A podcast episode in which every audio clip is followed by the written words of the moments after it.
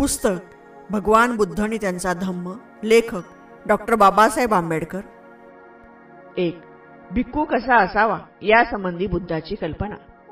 एक भिक्खूकडून आपल्या काय अपेक्षा आहेत हे स्वतः बुद्धाने भिक्खूंना सांगितले ते असे. दोन एखादा कोणी चित्तमल धुवून टाकल्याशिवाय त्याप्रमाणेच सत्य आणि संयम यांचा मान न राखता काशाय वस्त्रे धारण करण्याची इच्छा करतो तो ती वस्त्रे परिधान करायला लायक नाही. तीन परंतु ज्याने चित्तमलाचे परिमार्जन केले आहे ज्याच्या अंगी सद्गुणांची वाढ झालेली आहे जो धम्माचे पालन करतो तोच भिक्खू होय. केवळ भिक्षा मागणारा भिक्खू ठरत नाही. चार एखादा मनुष्य दुसऱ्याजवळ नेहमी भीक मागतो म्हणून तो काही भिक्खू होऊ शकत नाही. जो धम्माचे पालन करतो तोच भिक्खू होय. केवळ भिक्षा मागणारा भिक्खू ठरत नाही. पाच ज्याला दुष्टपणा स्पर्श करीत नाही जो अविचारी आहे जो सावधपणाने जगात परिभ्रमण करतो तोच खरोखर भिकू होय.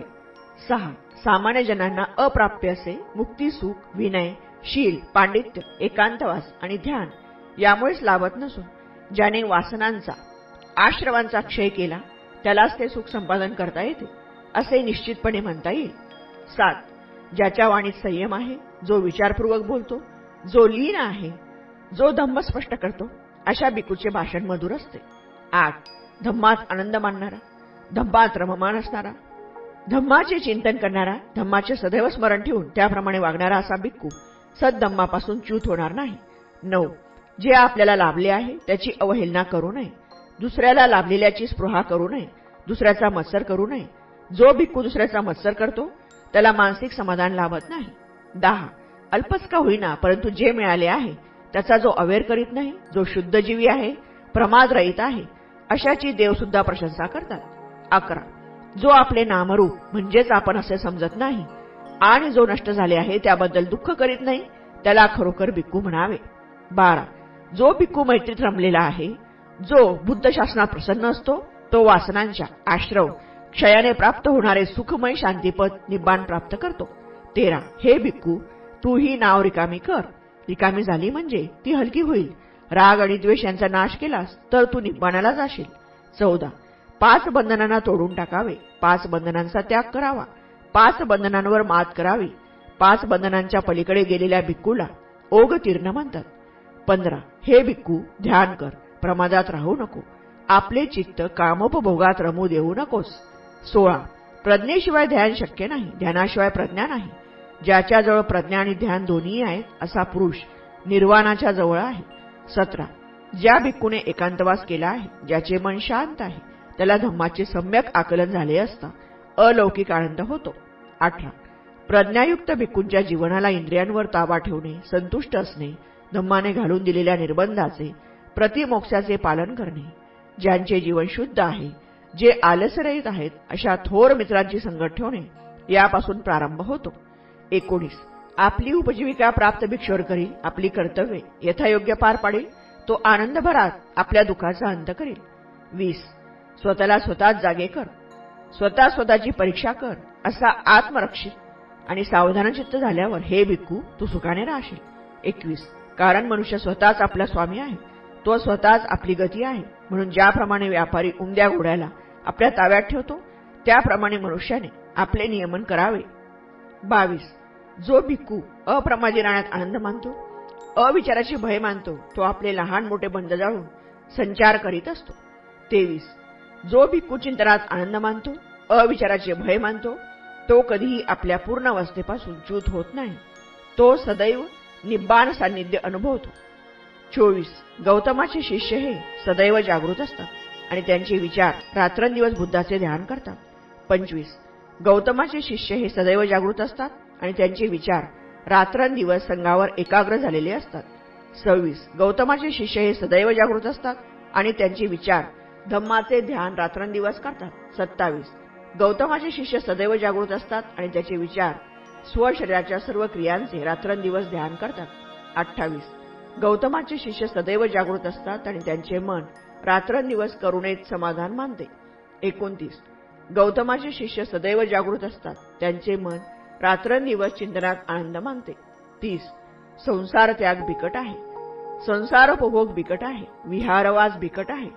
गृहवास दुःखदायक आहे. समाजाबरोबर एकत्र राहणे आणि सर्व गोष्टी त्यांच्याबरोबर समानतेने सेवणे हे दुःखकर आहे. परिभ्रमण करणाऱ्या भिक्खूसमोर दुःखच वाढवून ठेवलेले आहे. एकतीस. ज्याच्या ठिकाणी धम्मश्रद्धा आहे शील आणि यश यांनी जो ऐश्वर्यवान आहे तो कुठेही गेला तरी सर्वत्र पूजनीय ठरतो. दोन. भिक्खू आणि तपस्वी. एक भिक्खू म्हणजे तपस्वी काय? याचे उत्तर नाही असे आहे. दोन स्वतः भगवंतांनीच निग्रोध या नावाच्या परिव्राजकाबरोबर झालेल्या संवादात या प्रश्नाचे नकारात्मक उत्तर दिले आहे. तीन एकदा भगवंत राजगृहाजवळील रुद्रकुटावर राहत होते. त्यावेळी उदुंबरिका राणीच्या उद्यानामध्ये राहणाऱ्या पुष्कळशा परिव्राजकांमध्ये निग्रोध नावाचा एक परिव्राजक होता. चार त्या सुमारास भगवंत रुद्रकुटावरून उतरून सुमगंधा नदीच्या काठावर ज्या ठिकाणी मोरांना दाणे घाली तिथे मोकळ्या हवेत एरझरा घालीत होते. त्यावेळी निग्रोधाने भगवंतांना एरझरा घालताना पाहिले. तेव्हा तो आपल्या परिव्राजक अनुयायानं म्हणाला कृपा करून शांत राहा. श्रमण गौतम सुमगंधेच्या तीरावर आहेत. त्याच्या सांगण्यावरून सर्व परिव्राजक स्तब्ध राहिले. पाच नंतर भगवंत परिव्राजक निगृदाजवळ गेले. निग्रोध त्यास म्हणाला भगवंत या मी आपले स्वागत करतो. आपण येथे आगमन करण्याचा निश्चय करण्यापूर्वी पुष्कळ विचार केला असावा. या इथे सिद्ध असलेल्या आसनावर आपण बसावे. सहा.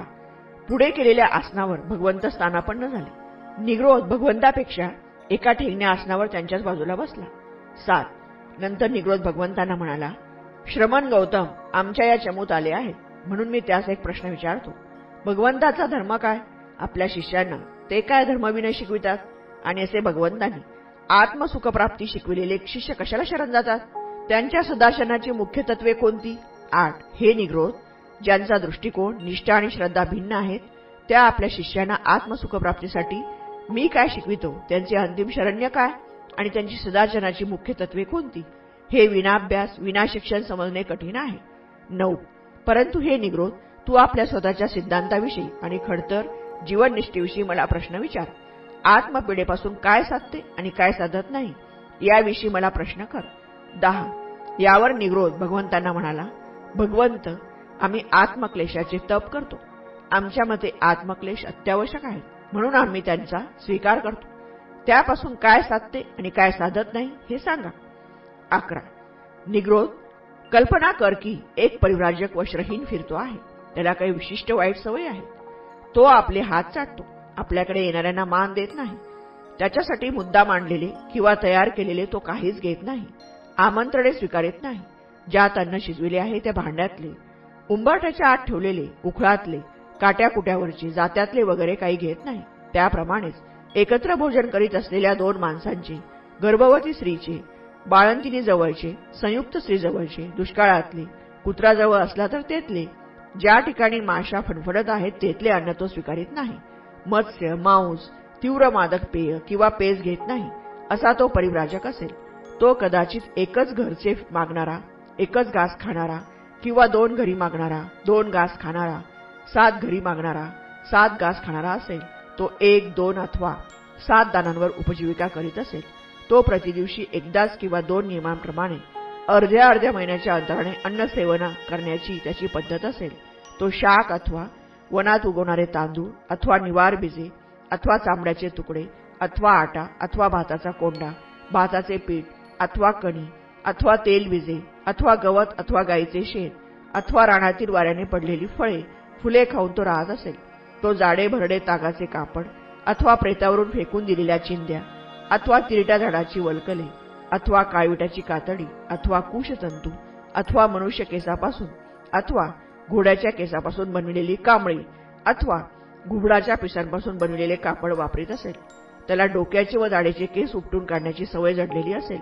तो सदैव उभा राहणारा टाचावर बसणारा आणि टाचांवर बसूनच पुढे सरकण्याचे श्रम करणारा काट्याच्या अथवा लोखंडाच्या मेखांच्या बिछाण्यावर पहुडणारा लाकडी फळीवर अथवा जमिनीवर एकाच कुशीवर झोपणारा असेल. तो मळ आणि धूळ धारण करणारा उघड्यावर राहणारा वाटेल तिथे बसणारा घाण खाणारा पेय न पिणारा किंवा केवळ थंड पाणी पिणारा आणि सकाळ दुपार सायंकाळ स्नान करणारा असा तो असेल. बारा. हे सर्व करणाऱ्या हे निगृधा त्याने आत्मक्लेशाचे व्रत पाळले किंवा नाही यापैकी तुम्ही काय मानणार भगवंत या सर्व गोष्टी त्याने केल्या तर आत्मक्लेशाचे जप त्याने पूर्ण केले असे आम्ही मानणार. तेरा. हे निगृधा या आत्मक्लेशांचे तप करणारा माझ्या मते अनेक परीने कलंकित झालेला असतो. चौदा. भगवंत कलंकित कसा? पंधरा. निग्रोध. जेव्हा परिव्राजक एखाद्या तपाचे व्रत धरतो तेव्हा त्या योगेत संतुष्ट होऊन आपले ध्येय साधले आहे असे तो मानू लागतो. आणि निग्रोध हाच परिव्राजकाला जडणारा दोष आहे. सोळा. आणि निग्रोधा जेव्हा परिव्राजक तपाचे व्रत धरतो तेव्हा स्वतःला उच्च समजून दुसऱ्यांचा तिरस्कार करू लागतो. हा सुद्धा परिव्राजकीय आचरणातील कलंक आहे. सतरा. निग्रोधा जेव्हा तपस्वी परिवराजक तपाचे व्रत घेतो तो त्या व्रताने त्या तपाच्या कल्पनेने उन्मत आणि मोहित होऊन निष्काळजी बनतो. हा सुद्धा एक कलंकच आहे. अठरा. निग्रोधा. जेव्हा तपस्वी परिवराजक तपाचे व्रत धरतो तेव्हा त्या योगाने त्याला देणग्या कीर्ती मिळते. लोकांचे लक्ष त्याच्याकडे लागते. तो आत्मसंतुष्ट होऊन आपले ध्येय मिळाले आहे असे मानू लागतो. हाही परिवराजकाच्या आचरणातील कलंकच आहे. एकोणीस. अशा देणग्या कीर्ती आणि लोकांची नजर आपल्याकडे ओढून घेतल्याने तो परिव्राजक स्वतःला मोठा समजून दुसऱ्याचा द्वेष करू लागतो. हा सुद्धा परिव्राजकाचा दोष आहे. वीस आणि पुन्हा हे निगृधा दान देणग्या आणि कीर्ती मिळविल्यानंतर आणि लोकांचे लक्ष आपल्याकडे वेधून घेतल्यानंतर तो उन्मत्त बनून निष्काळजी होतो. हा सुद्धा तपस्व्यामधला कलंक होय. एकवीस आणि पुन्हा हे निगृधा जेव्हा तपस्वी आपल्या साधनेला प्रारंभ करतो किंवा जेव्हा एखादे व्रत स्वीकारतो तेव्हा अन्ना अन्नात भेद करू लागतो. तो म्हणतो हे मला योग्य आहे ते मला योग्य नाही. त्याला जे अयोग्य वाटते त्याचा तो बुद्धी पुरस्पर निषेध करतो आणि त्याला जे अन्न योग्य वाटते त्यासंबंधी त्याला लोभ वाटतो. त्याने तो मोहित होतो. त्याचीच तो हाव धरतो. या प्रकारच्या अन्नात काही धोका नाही हानिकारकता नाही. असे मानून तो त्याचा उपभोग घेतो. हाही तपस्व्याच्या ठाईचा कलंक होय. तेवीस. आणि हे निग्रोधा पुन्हा तो तपस्वी एखाद्या संन्याशी अथवा ब्राह्मणासंबंधी कुरकुरू लागतो तो अमुक मनुष्य सर्व प्रकारच्या अन्नावर आपली उपजीविका करतो. तो कंदमुळे फळ शाक आणि धान्य बी बिया जात्यासारखे आपल्या जबड्याने चघळतो तरी सुद्धा लोक त्याला पवित्र मानतात. दुसऱ्यांना तिरस्करणीय मानण्याची वृत्ती हा सुद्धा तपस्व्याच्या ठाई कलंक आहे. चोवीस. आणि हे निगृधा पुन्हा ज्यावेळी तो तपस्वी एखाद्या श्रमणाचा ब्राह्मणाचा लोकदान धर्माने मान सन्मानात करतात त्यावेळी मी म्हणतो सुखोपभोग करणाऱ्या या माणसाचा लोक सन्मान करीत आहेत. दान धर्म करून त्याची पूजा करीत आहेत. आणि मी खरोखर खडतर तपश्चर्या करीत असता मला मात्र मान देत नाही. दान धर्म करून माझी पूजा करीत नाहीत. अशा रीतीने तो मत्सराधीन होतो आणि लोकांसंबंधी कुरकुर करू लागतो. हा सुद्धा तपस्व्याच्या ठाई कलंक आहे. पंचवीस. आणि हे निगृधा तो तपस्वी रहस्यमय गुणता धारण करतो. तुम्हाला अमुक एक मान्य आहे काय? असा आपण प्रश्न केला असता ते अमान्य असूनही तो ते मान्य आहे असे म्हणतो आणि मान्य असूनही अमान्य आहे असे म्हणतो. अशा रीतीने तो बुद्धी पुरस्पर असत्य भाषण करतो. हाही त्या तपस्व्याच्या ठाईचा कलंक आहे. सत्तावीस आणि हे निगृधा पुन्हा तो तपस्वी ढोंगी आणि फसवा त्याप्रमाणेच मत्सरी आणि कृपण बनण्याचा संभव आहे. तो कपटी कावेबाज निर्दय पोकडवली होतो. दुसऱ्यासंबंधी दुष्ट वासना बाळगून तो त्यांच्या हारी जातो. भ्रामकमध्ये मनाशी बाळगून दैवी तर्कातील सिद्धांतावर तो श्रद्धा ठेवू लागतो. आपल्या अनुभवांना चुकीचा अर्थ चिटवू लागतो. लोभी बनून त्याग भावना विसरू लागतो. हाही त्या तपस्व्याच्या ठाईचा कलंक आहे. अठ्ठावीस. निग्रोदा या सर्व गोष्टी तप आणि आत्मक्लेश यांच्या मार्गातील कलंक आहेत. असे तुला वाटत नाही काय?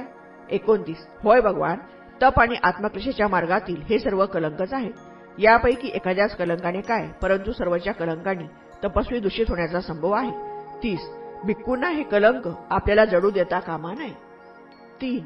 भिक्खू आणि ब्राह्मण. एक भिक्खू आणि ब्राह्मण हे एकच काय? या प्रश्नाचे उत्तर नकारार्थीच आहे. दोन या विषयावरील चर्चा कोणत्याही एका ठिकाणी आलेली नाही. ती सर्वत्र विखुरलेली आहे. परंतु भिक्खू आणि ब्राह्मण यामधील भेद सारांश रूपाने असे देता येतील.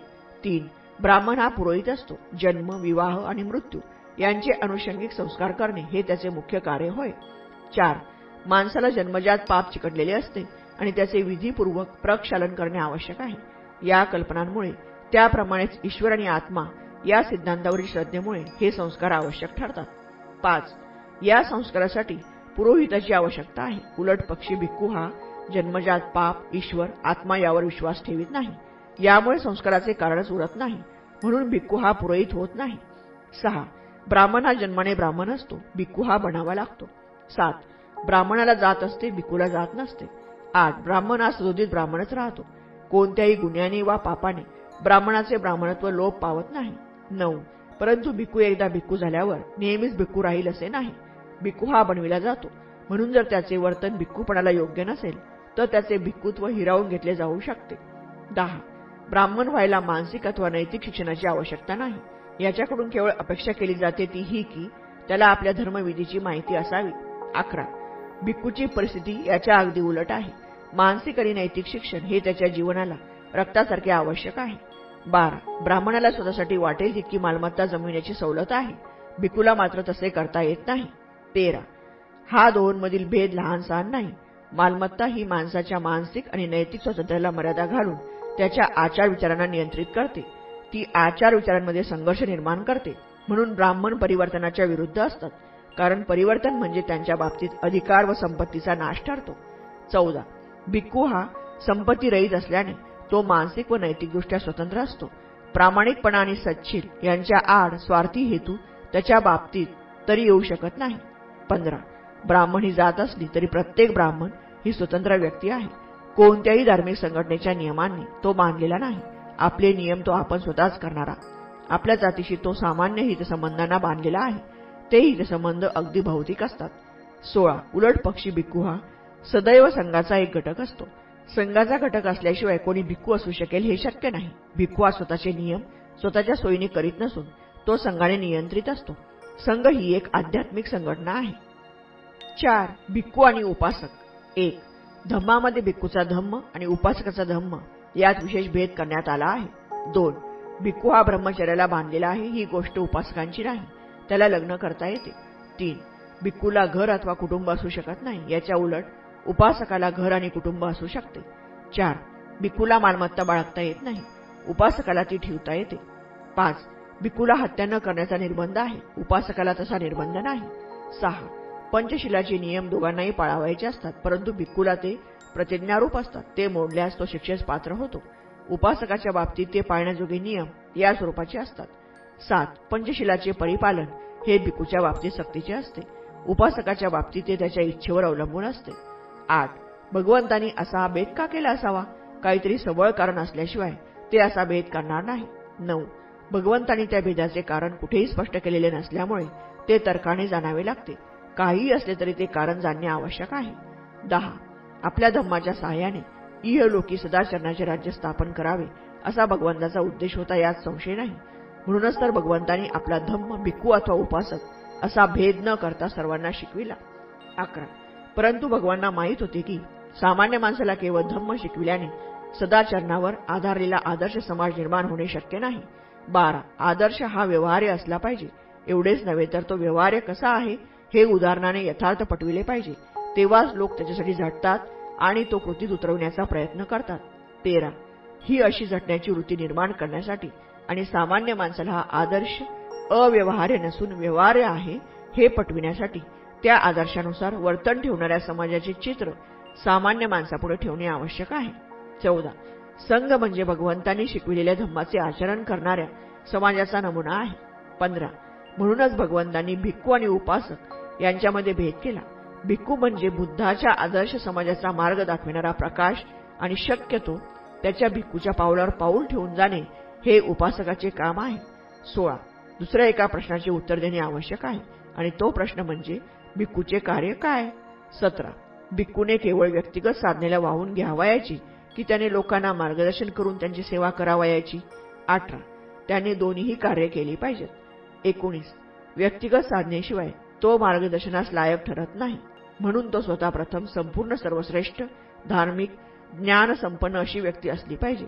यासाठीच त्याने व्यक्तिगत साधना करण्याचा सतत प्रयत्न केला पाहिजे. वीस. भिक्खू गृहत्याग करतो परंतु तो जगापासून निवृत्त होत नाही. गृहत्याग करण्याचा त्याचा हेतू ज्यांना गृहासंबंधी आसक्ती वाटते परंतु ज्याचे जीवन दुःख आणि दैन्य यांची व्याप्त असून जे असहाय्य असतात अशा गृहस्थांची किंवा अशा लोकांची सेवा करण्याची संधी व स्वातंत्र्य मिळावे हा असतो. एकवीस. धम्माचे मूलतत्व करुणा हे आहे आणि त्या तत्वानुसार प्रत्येकाने प्राणी मात्रावर प्रेम केले पाहिजे आणि त्याची सेवा केली पाहिजे. भिक्खू करुणेच्या परिपालनास अपवाद नाही. बावीस. भिक्खू आध्यात्मिक संस्कारात कितीही परिपूर्ण असला तरी जर तो माणूस जातीच्या दुःखाबाबत उदासीन असेल तर तो भिक्खू या संज्ञेला पात्र ठरत नाही. त्याला इतर काही संज्ञेने संबोधता येईल पण भिक्खू या संज्ञेने नाही.